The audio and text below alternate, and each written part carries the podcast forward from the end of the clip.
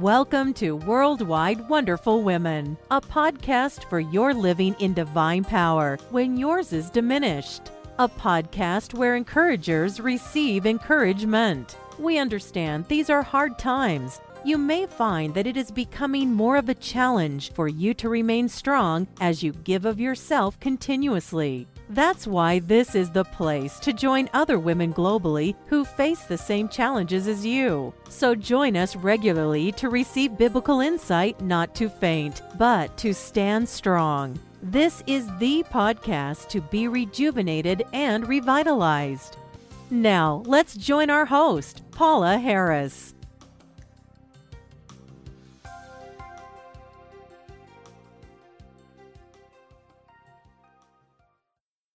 Praises to our King.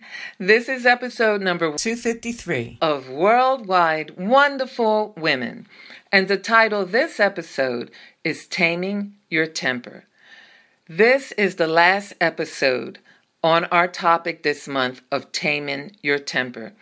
I trust that it has been a true blessing to you as I have gone through many steps and suggestions and sharing God's word. Of course, God, God's word has all the power to be able to deliver us from allowing our temper to control us. I believe with some of the things that are taking place in our society and world today, it's important for us to not allow this emotion of anger to get out of control. I believe that this month a lot has been shared in regards to that. And I hope that you'll tell other people about our podcast so that they can be blessed by them as well. And if you've missed any of the podcasts for this month, please take time to go back and listen to them because they're filled with great insight. And today I would like to share information that is not mine originally. It's an article that I saw, and I'm not able to even give the person credit. But it talked about some of the ways or some of the things that made Jesus angry. I would just like to touch on this because, again, we are instructed in the Word of God to be angry and sin not. We know that Jesus was angry and he went and turned over the tables that were there at the temple because of the way they were disrespecting and dishonoring the temple and the house of God, which was supposed to be a house of prayer. But the Lord said they made it uh, dens of thieves. And Jesus was not happy in certain situations, and it stirred his emotion of anger. We know that Jesus was fully God, fully man. So even though he was fully God, he was fully man, and as being a true, real man, he had emotions as well. So now let's just think about this how Jesus, even though he became angry, never sinned because he remained sinless and holy. That's how he was able to be our sacrifice, our representative for all mankind, to take our sinful place and die in our place. And so that he can be able to fulfill all the demands of God in a righteous way so that we can be reconciled back to God the Father. And if you don't know what it is to have Jesus as your Savior, please go to our website. As I said, it's given at the end of this podcast, and you will be able to see all the explanation on how you can have Jesus as your Lord and Savior. And that's the most important thing that anyone could ever do. All right, so getting back to taming your temper, let's see how Jesus, who remained sinless, but yet experienced the emotion of anger while he was here on earth. What were some of the things that made Jesus angry? Well, one was hypocrisy. Jesus dealt harshly with those who appeared pious on the outside but had hard hearts that were far away from God. Referring to a crowd, he says, How can you say to your brother, Let me take the speck out of your eye, when there is a plank in your own eye? You hypocrite! First take the plank out of your own eye, and then you will clearly see to remove the speck from your brother's eye. Before we accuse others, we must first examine ourselves and then deal with others graciously. And that's what Jesus wanted us to learn from this. Jesus' anger was stirred because of others' hypocrisy. Also, Jesus had an emotion of anger, yet remained sinless when he saw greed. Nothing is more telling of Jesus' outward expression of anger than when he drove out the money changers. Using the church as a vehicle for economic activity instead of promoting spiritual vitality demonstrates a wrong heart that idolizes money. Jesus saw into their hearts and saw that they weren't in the temple to encounter God, but to make a profit from those coming to make an offering unto the Lord. And of course, that bothered our Lord Jesus Christ. Another thing that stirred our Lord's anger was lukewarm living.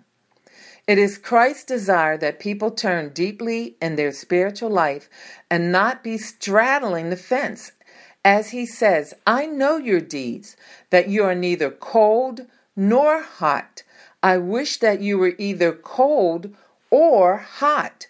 So because you are lukewarm and neither cold nor hot, I will spit you out of my mouth. And so the Lord says that in the book of Revelation. Jesus desires a level of spiritual intensity that is always progressing in the life of God. Not that we are stagnant, not that we are not making some step of growth, because really God is there within us to help us to grow. So, a person who is not growing in their faith, but they're very stagnant, the Lord does not like lukewarm living. He would prefer that you either be totally out in the world, don't confess His name, or to be totally in as far as His family, as far as His child, and to live that way. Not trying to say that you're a Christian, but living like the world. Another thing that stirred up our Lord's displeasure or the emotion of anger was those who were hard hearted. In Mark chapter 3, verse 5, it reads, And when he had looked around about on them with anger, being grieved for the hardness of their hearts, he saith unto the man, Stretch forth thy hand. You see, there was a discussion being around the power of God's miracle for healing in regards to Jesus doing this on the Sabbath. Their loyalty to legalists prevented them from having a right heart about the powerful presence of God. And so this hard heartedness caused the Lord to have anger stirred up into him in regards to their heart attitude. Another thing that produced anger in our Lord, of course without sin, was this whole idea of superiority. The scribes and the Pharisees were in particular on bad terms with Jesus during his ministry because they were placing a spiritual demand on people that they themselves were unable to meet. They tied up heavy burdens and laid them on men's shoulders, but they themselves were unwilling to move them with so much a finger. The heart that lords expectations over others that are not of God exalts the doctrine of men and not the holy word of God. And that grieved our Lord. Another thing, and lastly, that seemed to produce anger in our Lord, of course, without him sinning, is spiritual pride. Jesus challenged the people to give their spiritual offering of prayer, fasting, and tithes and offering in secret to God. He warned them not to be like those who only demonstrated these practices to be seen and praised by others. So self righteousness hinders the flow of kingdom power from flowing through the life of an individual because it diminishes their ability to be humble and yielded to the Father's power. And so our Lord Jesus Christ did not like pride at all. And when he saw pride in others, it caused him to be displeased and at times have anger arise up, not falling into sin now. There's a difference between sin and righteous anger. Our Lord Jesus Christ never committed sin. And so, yet, we are thankful that God, through his Son, Jesus Christ, has displayed to us that there are ways in which, yes, anger may be stirred up within us, but we do not have to give in to sin.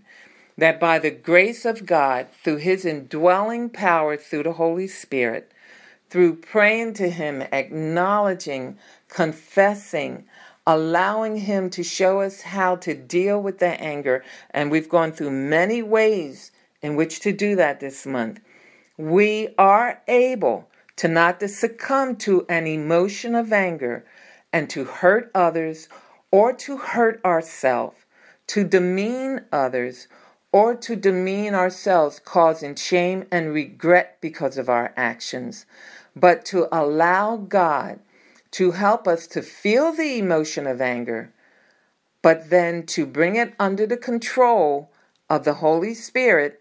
One of the fruits of the Spirit is self control so that we're able to deal with that anger, irritation, frustration, or resentment.